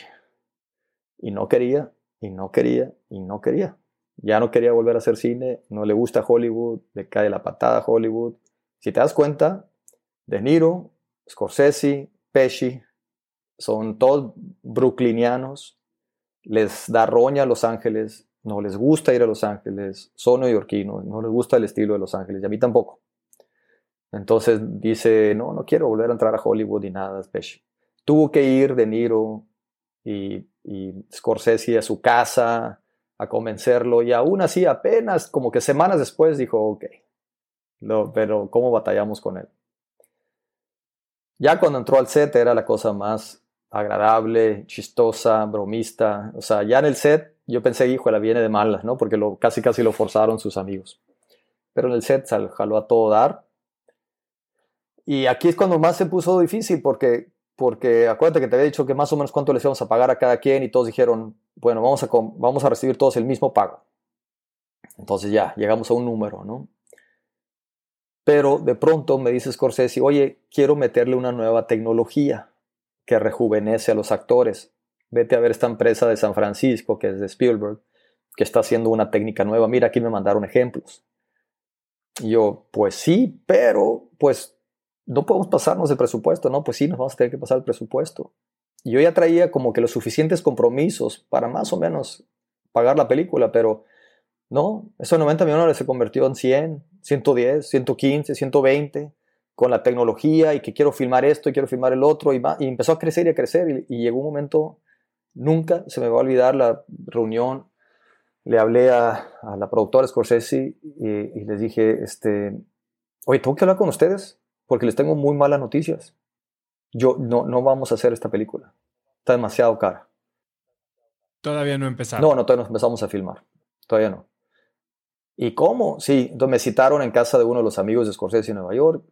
Yo pensé que iba a estar Scorsese, De Niro y la, y la, y la productora Scorsese, pero no, estaba el amigo Scorsese, Robert De Niro, la productora de De Niro, Jane Rosenthal, que es una de las productoras más importantes del planeta como de mujeres, y la productora de Scorsese, y todos se me pusieron como herraduras y me pusieron una silla enfrente. Y dije yo, caray, esto, esto está montado, ¿no? A ver, explícanos, ¿qué pasa? Este presupuesto cuesta 120 millones de dólares. O sea, yo ya le hablé a los estudios, nadie quiere hacerla. La gente me está diciendo, los estudios, Paramount me dice, ¿quién quiere ver una película de puro viejito? De puro viejito blanco, además. A bunch of white old men. Nadie quiere ver esta película.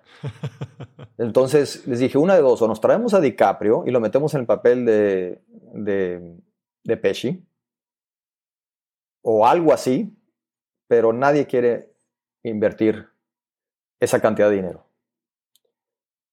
Y realmente se, o sea, entonces qué gasto, no vas a, no, no, no, no, no le meterías tú esta cantidad, no, no se la metería. Y nunca se me va a olvidar porque hicieron, ya sabes, la clásica, pues, este, se asombraron, sobre todo las mujeres y, y, y, y, Scorsese nomás hizo así, y como que a todo mundo se empezó a sentir la presión de que se le estaba cayendo el circo, de tanto trabajo, tantos años, ¿no? Y le dije, deja tú y yo, o sea, ni un estudio. Yo ya hablé con varios estudios, ¿quién me acompaña en esto, no? Y no quieren, y no quieren, no quieren.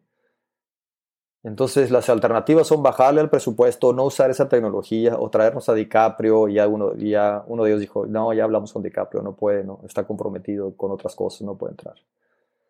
Eh, ¿qué vamos a hacer?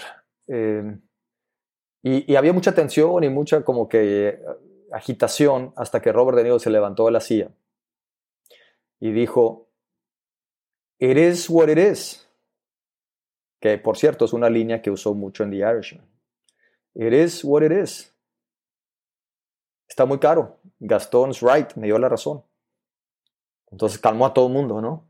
Tenemos que pensar una alternativa para que como que bajarle la, la tensión a todo el mundo bueno, le vamos a pensar y te hablamos, Gastón, y a ver qué hacemos todos. Y yo, pues yo estoy hablando con los estudios, pero ahorita todavía no tengo suerte, pero a ver, si sale uno te aviso.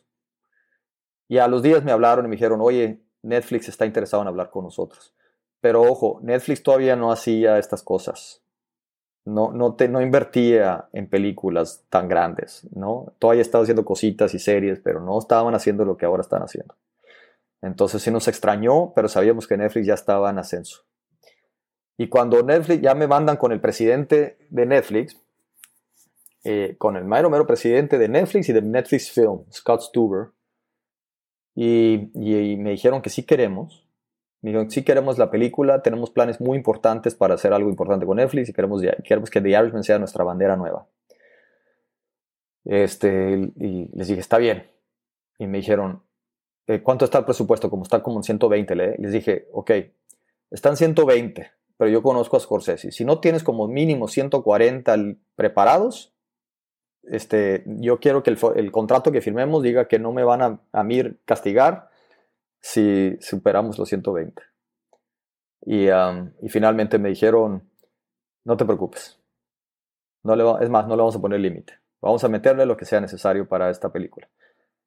Y como el equipo de Scorsese se enteró de eso, empecé a recibir llamadas de todo el agente de Pacino, el agente de Niro, el agente de Scorsese, el agente de Pesci. Oye, ¿te acuerdas que habíamos negociado un presupuesto para cada uno de nosotros como de 5 millones de dólares? Sí, arriba. Ya me dijo Netflix que ellos están dispuestos a pagar, para arriba. Sí, yo, está bien, lo voy a poner. Y pusimos una cifra estratosférica y pues allá si Netflix acepta y aceptó. Entonces estaban súper felices porque lo que, lo que yo les iba a pagar, lo que les terminó pagando Netflix eran como 3, 4 veces más, ¿me entiendes? Entonces, estaban súper felices y Netflix le apostó a todo en The Irishman, como tú ya viste. Y ya finalmente todos pudimos hacer la película. Este, y ya, este, salió con todo el apoyo de Netflix. Oye, Gastón, parece que gran parte de tu trabajo como productor es negociar. Eh, negocias sueldos, negocias cláusulas, negocias ventas, negocias contratos. ¿Cuál crees que son tus dos o tres estrategias clave de negociación que, que siempre usas o que son tu, tu, tu de cabecera, vamos? Sí, punto importante. Em, yo llego a estas mesas con una visión muy clara de lo que tengo que lograr. No me siento nunca a negociar sin tener una visión de lo que pretendo lograr. O sea, tengo que llegar a esto, ¿no? Entonces, no me quiero levantar nunca de una mesa de negociación sin un, sin un avance o compromiso. El tema de el cotorreo y hacernos amigos no va, no va, ni menos en Hollywood. No, si alguien entra para hacer amistades y que quiere ser amigo con el actor este por toda la vida y no sé qué, te vas a pegar con la pared. No, no, no es un tema de hacer amistades. Ojalá que durante las producciones encontremos amistades de toda la vida, eso sí, pero no son tus amigos cuando te sientas a negociar. Entonces, eh, poco rollo, al grano, bien estudiado hasta dónde puedo negociar, ¿no? ¿Cuál es mi punto? O sea, donde no puedo yo ya eh, doblar las manos, por ejemplo, ¿no? Y donde aspiraría a, negociar. Entonces tienes que hacer tu tarea antes de sentarte en esa mesa y llegar con cara fría y sin mayor preámbulo al grano, decir tenemos que lograr esto y esta es la negociación. Ahora, en mi caso, como yo no vengo de una productora con mucha lana y yo tampoco soy de mucha lana y estas cosas, el juego que tuve que jugar es el de, el de tomar riesgos calculados muy fuertes. Es decir, yo llegaba con cualquiera de estos, con un Scorsese, con sus agentes, con los actores, etc. Y negociaba pagos con ellos que yo todavía no tenía el dinero. Ellos no sabían eso. Es importante, ¿no? Que ellos nunca conozcan tus cartas. mis cartas no traían, no, no eran fuertes, ¿no? no traía un par de haces. Lo que yo sabía es que, decía yo, si logro salir con un contrato de Martin Scorsese, aunque él crea que me sobra la lana, con que yo salga con un contrato, yo me voy a mover a conseguir la inversión porque tengo un contrato de Martin Scorsese o de Al Pacino. Pero ellos no sabían que yo no tenía dinero. Cada proyecto que hice eh, allá grande, Silence, Irishman, Profession the Madman, Hologram for the King, todos fueron proyectos donde convencía a alguien que yo era el indicado, haciéndolos pensar que me sobraba el dinero y no tenía el dinero. Entonces era, era jugártela y decir, tengo un contrato y con eso te mueves y, y sales a los mercados y sales a los inversionistas institucionales y privados y pues ahí sí tenía que hacer una tarea de quién es quién para salir a buscar y llegas con ellos y les dices, tengo un contrato Scorsese o de Tom Hanks, etcétera, y este es el proyecto y eso es lo que va a costar y esta es la manera que vamos a ganar. Y si no me funcionaba eso, imagínate la cara con que regresas y dices, oye, te tengo que regresar tu contrato porque al final del día pues no tengo nada, ¿no? Entonces, esa fue, creo, no, no creo, mi mayor habilidad fue lograr balancear la negociación de ponerme firme como que en una postura de casi casi de tú me necesitas más a mí que yo a ti. Porque yo voy a poner toda la lana en la mesa y yo te voy a armar todo el circo, yo te voy a proteger y yo voy a ayudarte a armar todo y tú nomás vas a llegar a hacer tu arte. ¿No? Pero cuando salía de ese cuarto y seguramente con un contrato a la mano, sí decía, la madre, ¿ahora cómo? O sea, ahora sí tengo que cumplir, ¿me entiendes? Entonces sí, sí, sí, para mí ese ha sido mi, mi modo operando hasta ahorita, fue eso, ¿no? De, de vende el sueño, vende la, confianza, vende el compromiso, sal de ahí con ese contrato y luego cumple. No, no podía yo hacer lo contrario porque no contaba, yo no llegaba con dinero en la mesa, no sé si me explico. Gastón, has dicho que Hollywood no es un lugar donde se puede tener confianza, que no hay lealtades, que a veces no hay mucha moralidad. ¿Cómo, cómo pintas tú la línea entre tu propia moralidad y la de una industria que tal vez no la, no la considera? Sí, me, ha topado con un Hollywood eh, eh, digo, tienes que entrar muy atento a saber que Hollywood es ahora sí que el nido de las mayores vanidades. Le llaman the bonfire of the vanities, ¿no? Em, donde lo que importa es pues eh, ese ego de, ser tú el protagonista y, y, obviamente también una cuestión de dinero, entre el ego y el dinero.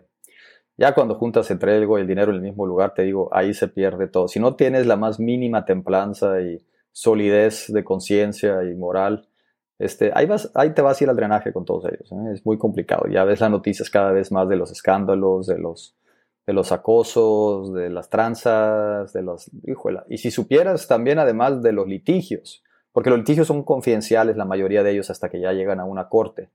Entonces la cantidad de litigios que hay, porque todo el mundo se demanda. Entonces es, es, una, es una tierra que no me gusta como tampoco a los neoyorquinos, les, que, que, como te comenté ahorita, les gusta ese estilo de Los Ángeles, por eso casi nunca se aparecen ahí. Eh, y, ya vemos muchos que no estamos de acuerdo en ese Hollywood, ¿no? Ah, y sin embargo, ahí está la mayor acción.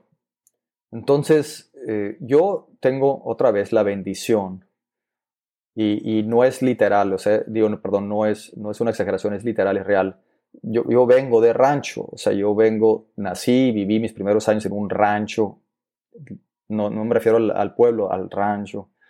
Soy de pueblo y ahora de Hermosillo, donde este, aquí soy un loco para todos mis primos y familiares que se fue al mundo del cine, ¿no? O sea, no, no es algo admirable, o sea, es algo de que esté loco, que está haciendo cine, ¿me entiendes? Entonces me aterriza muy fácil, ¿no? Yo estoy aquí, piso pies de plomo y piso muy fácil la realidad, de la realidad, lo que es la vida, no, no, no, no ese espectáculo que brilla y que no es real, que se llama Hollywood. Entonces eso por segundo mi familia, mi esposa y mis hijos, o sea, creo otro elemento que me aterriza muy fácil, ¿no? No me dejan andar este, faroleando, no me dejan, o sea, no, no, no, no me gustan las alfombras rojas y, los, ese tipo de fiesta, entonces eso ayuda. Yo le hice un compromiso a mi esposa que nunca me iba a ir a, cenar con una actriz, aunque sea negociación, ¿no? Este, simplemente si tengo una negociación con una actriz o algo en la oficina y en la tarde o en la media mañana, como, como debe ser. Pero eso de irte a, comer o a cenar con una actriz o algo así, nunca ha estado en mis, en, mis planes ni, ni lo hago. Y, y, a pesar de que hay muchas actrices que realmente les tengo mucho cariño y somos realmente amigos, ¿no? Porque hemos o trabajado juntos o, o, sea, no, nos hemos conocido. Pero son gente que yo le presento a mi esposa o que, o que nos vemos en, a la luz del día, digamos. Pues entonces, eso ha ayudado a, a, a, no, no embarrarme o no andar haciendo cosas indebidas. Pero también las negociaciones y el tema del dinero y todo, en mi equipo, por ejemplo, de trabajo en Los Ángeles y en la Ciudad de México, no hay nadie que quiera ser artista. Todos son gente de empresa, que como en una empresa nos encargamos bien del dinero, de las cosas. No es que la, clásica de dame chamba en tu productora porque algún día quiero ser director o actor, ¿no?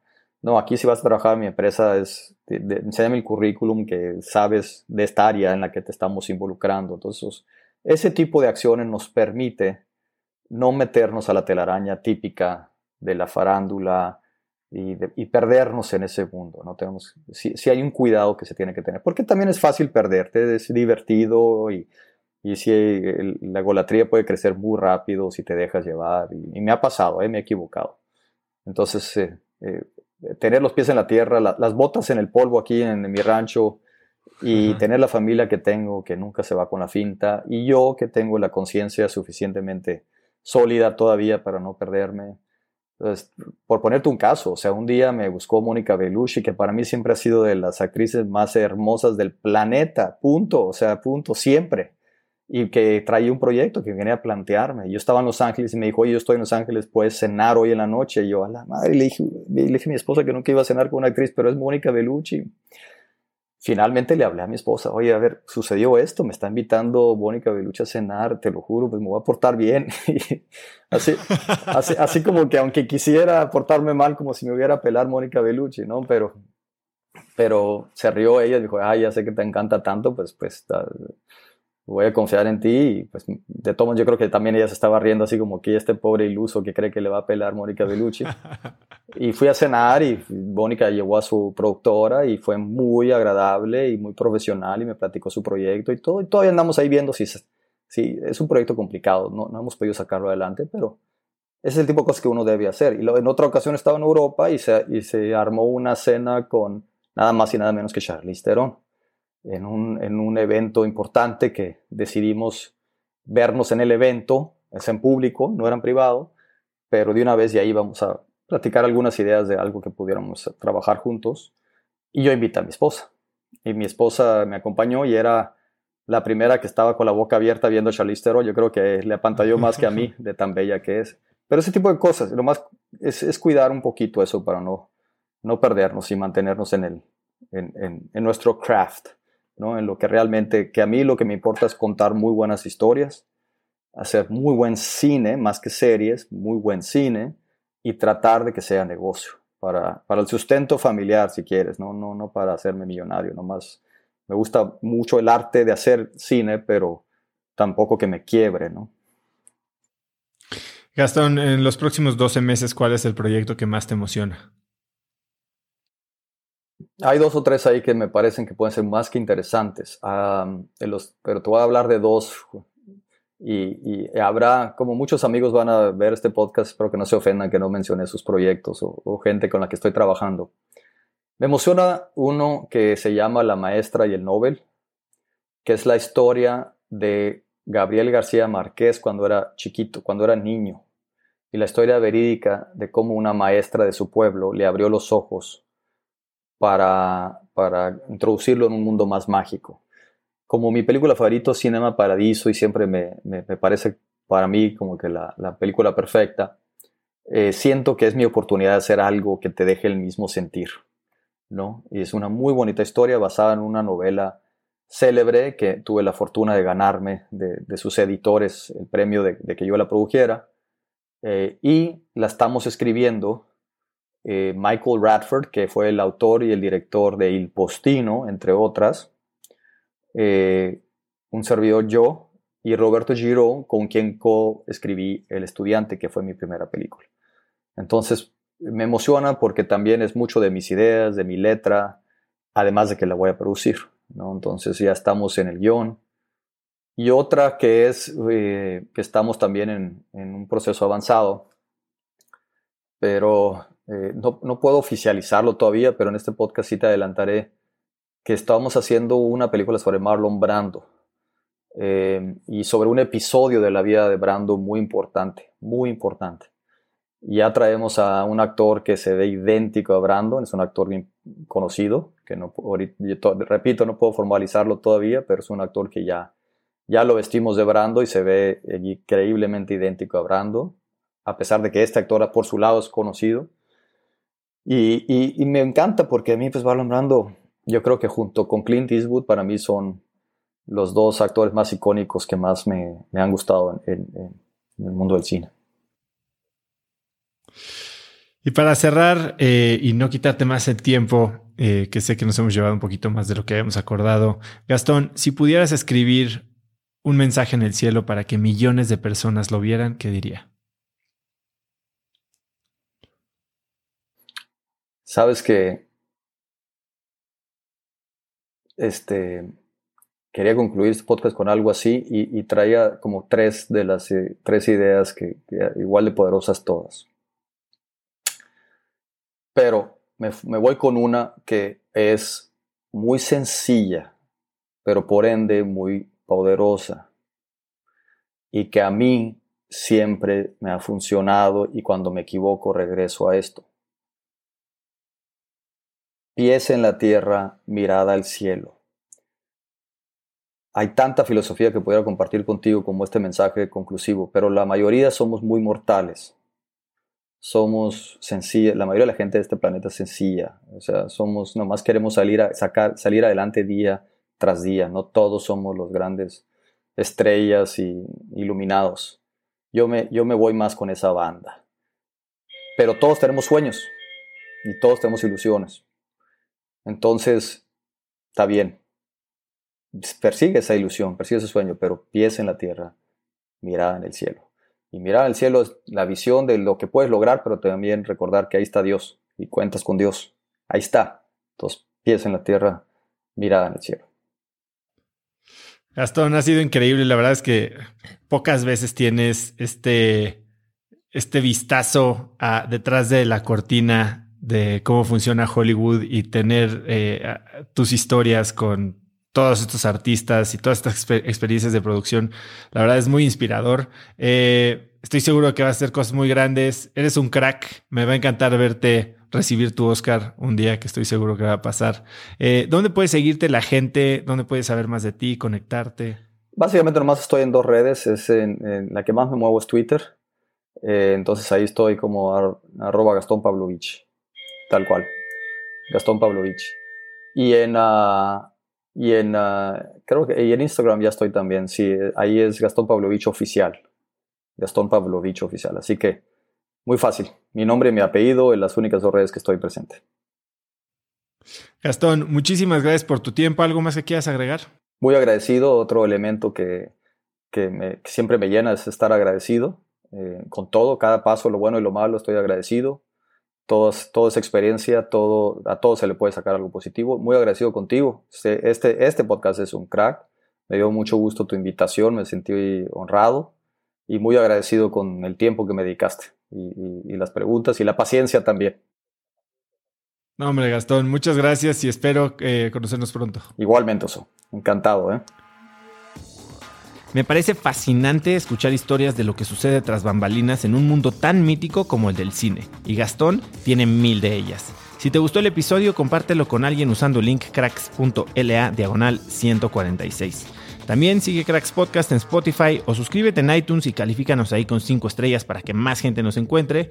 Y mencióname en Instagram o Twitter con la lección que más te llevas del día de hoy como arroba osotrava. Y tampoco olvides mencionar a Gastón en Twitter como Gastón Pavlovich. Puedes encontrar links a todo lo que hablamos el día de hoy en cracks.la diagonal 146. Y no olvides registrarte para recibir mi newsletter Viernes de Cracks, que es un correo muy corto que mando cada viernes con 5 tips que pueden ser artículos, libros, gadgets, frases o cosas que encuentro en internet y que creo que pueden ayudarte a tener una vida ya sea más productiva o mínimo a empezar una conversación interesante este fin de semana. Tampoco olvides suscribirte en YouTube, ahí están todos los videos de las entrevistas y estoy seguro de que te van a gustar. youtube.com diagonal cracks podcast. Y eso es todo por hoy, yo soy Oso Traba y espero que tengas una semana de cracks. Este episodio es presentado por Vic. Si me conoces, sabes que soy un consumidor voraz de audiolibros y que he probado todo tipo de aplicaciones para seguir nutriendo mi mente mientras manejo o mientras corro o hago ejercicio, pero sin duda, por mucho, Vic es mi favorita. Con Vic puedes convertirte en una máquina de aprendizaje porque con solo 15 minutos al día puedes leer más de 12 libros al año. En Vic tienen más de 250 mil títulos y puedes escuchar resúmenes de bestsellers en menos de 15 minutos o libros completos, incluido mi libro Haz lo que importa, así como mis Vic originales como Cómo combatir el síndrome del impostor. Vic, por ser escucha de cracks, te regala 7 días de prueba y después contenido ilimitado por solo 167 pesos al mes en un pago anual de 1.999 pesos al suscribirte a Vic. Simplemente ve a cracks.la diagonal Vic. Vic se escribe B alta E E K. Una vez más, es cracks.la diagonal. Este episodio es presentado por Hospital Ángeles Health System. Cada invitado con el que platico en el podcast me abre los ojos a nuevas tecnologías que están impactando de forma positiva la manera en que todos nosotros vivimos. Una de las áreas en las que el avance tecnológico está generando más impacto es en el área de la salud, especialmente con los avances en cirugía robótica que permiten intervenciones con menos sangrado, menos dolor, cicatrices más pequeñas y una recuperación mucho más rápida. Hospital Ángeles Health System tiene el programa de cirugía robótica más robusto en el privado en México. Cuenta con 13 robots Da Vinci, el más avanzado y versátil del mundo, y con el mayor número de médicos certificados en cirugía robótica, con la cantidad de horas necesarias para poder operar, ya que tiene el único centro de capacitación de cirugía robótica en todo el país. Este es el futuro de la cirugía. Si quieres conocer más sobre el programa de cirugía robótica de Hospital Ángeles Health System y ver el directorio de doctores, visita cracks.la diagonal ángeles. Una vez más, es cracks.la diagonal ángeles. Consulta a tu médico.